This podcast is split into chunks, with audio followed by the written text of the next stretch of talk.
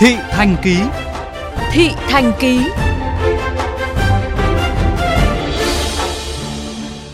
Mới đây, một nghiên cứu về chất lượng mũ bảo hiểm do Ủy ban An toàn Giao thông Quốc gia, Quỹ phòng chống thương vong châu Á và Quỹ UPS cho thấy gần 90% mũ bảo hiểm trên thị trường không đạt chất lượng, đảm bảo an toàn.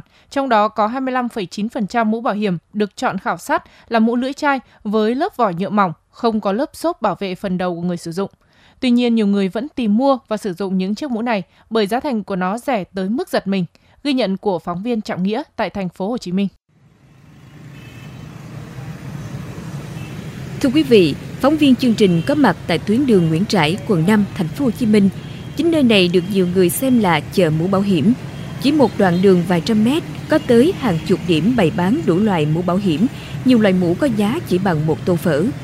Người qua đường dừng mua khá đông, hầu hết đều chọn mua loại mũ bảo hiểm mỏng, nhẹ và đáp ứng nhu cầu thời trang, chứ không quan tâm đến việc đảm bảo an toàn cho người dùng. Trao đổi nhanh với anh Sơn, đang dừng chọn mua mũ bảo hiểm trên đường, anh cho biết cái nón của anh đang đội thì nó có đảm bảo chất lượng không? Không. Vì vậy tại sao anh mua cái nón này à? Vì ở đây là mình đi ngắn thì mình không cần đội nón tốt làm gì cả, mình mua cả hai loại, dễ dùng. Thì cái nón anh mua thì à, có giá bao nhiêu tiền ạ? À? 40 ngàn ạ.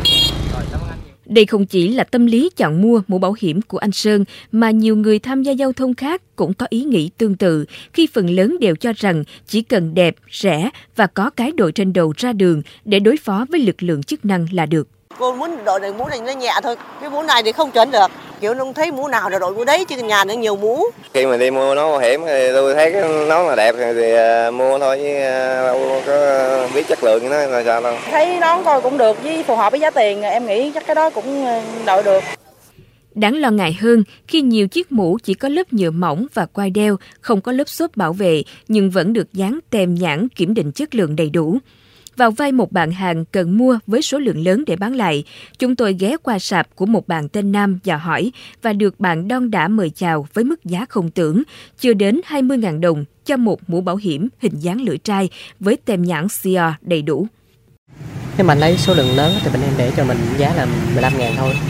Tem cũng là ok có đủ hết. Vậy thì anh yên tâm anh về anh bán lại. Theo tiêu chuẩn Việt Nam, mỗi chiếc mũ đạt yêu cầu phải có cấu tạo gồm 3 bộ phận, vỏ mũ, đệm bảo vệ và quai đeo.